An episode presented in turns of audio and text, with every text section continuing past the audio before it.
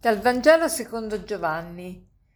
In quel tempo disse Gesù ai suoi discepoli, Quando verrà il Paraclito che io vi manderò dal Padre, lo Spirito della verità che procede dal Padre, egli darà testimonianza di me, e anche voi date testimonianza perché siete con me fin dal principio.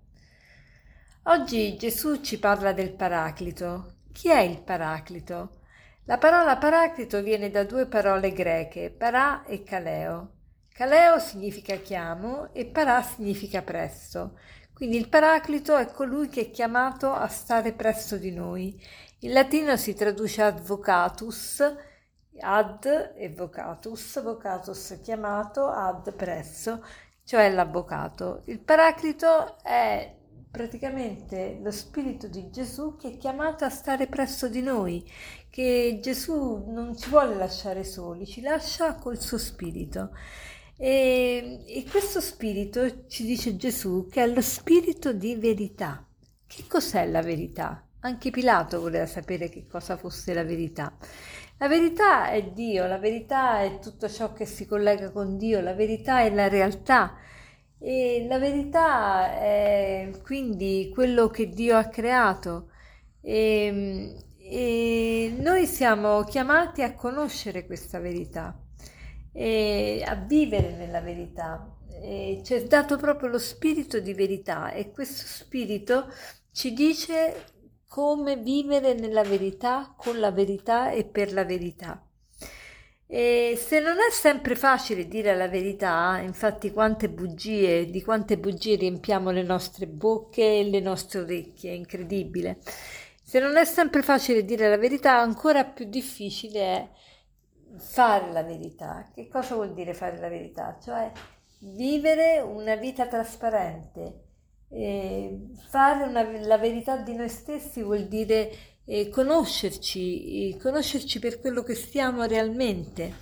E noi tante volte ci illudiamo di conoscerci, non ci conosciamo veramente. C'è un modo di conoscerci che è cosiddetto autoreferenziale, che è, è, un modo infelice di conoscerci, è un modo teocentrico di conoscerci. Qual è la differenza?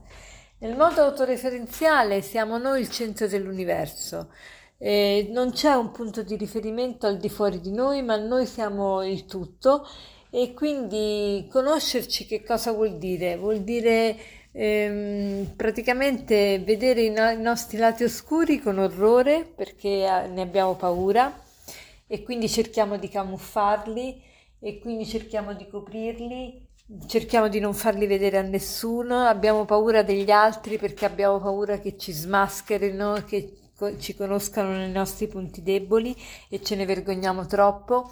E se li ammettiamo, li ammettiamo però per guarirli a tutti i costi e se non riusciamo a guarirli è sempre colpa degli altri se noi abbiamo questi difetti e quindi facciamo le vittime e inoltre è difficilissimo accettare i nostri difetti, le nostre mancanze, le nostre lacune, per cui dobbiamo in certo senso o nasconderlo o cercare di guarire a tutti i costi e quindi ci condanniamo a una vita infelice. Invece la conoscenza che ci dà lo Spirito di Dio è la conoscenza della verità di tipo teocentrico, ossia il centro della nostra conoscenza è come ci, ci, conosciamo, come ci conosce Dio e quindi non abbiamo paura di ammettere il nostro limite, i nostri errori, perché quelli non ci definiscono, ma sono soltanto qualcosa che, che chiama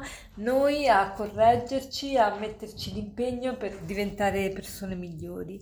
Quindi non ci spaventa il limite, lo accettiamo eh, ben volentieri e anzi diventa un'opportunità um, per cercare un confronto con gli altri, un aiuto dagli altri e quindi ci aiuta di più a essere, ad essere eh, in comunione con le persone e a, a accettare il loro aiuto. E, um, quindi eh, facciamo oggi il proposito di conoscerci proprio secondo lo Spirito di Dio, con lo Spirito di Dio. Eh, che liberante che è questo tipo di conoscenza. E non ci fa più paura niente. E anche la conoscenza delle nostre doti nemmeno ci inorgoglisce come nel caso invece della conoscenza autoreferenziale in cui io sono il centro di tutto, lì eh, c'è o l'orgoglio o la lamentela, invece qui la conoscenza che ho di me stessa secondo lo Spirito di Dio mi, mi, rende consapevole dei miei doni per metterli a disposizione degli altri e le, le mie fragilità per cercare aiuto dagli altri.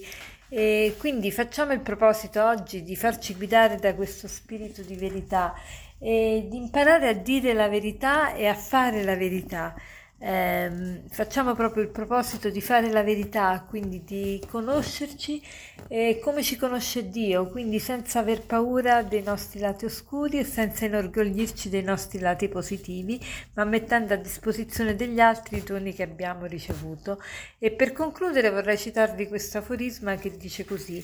Noi non siamo chiamati ad essere perfetti, ma a perfezionarci. Noi non siamo chiamati ad essere perfetti, ma a perfezionarci.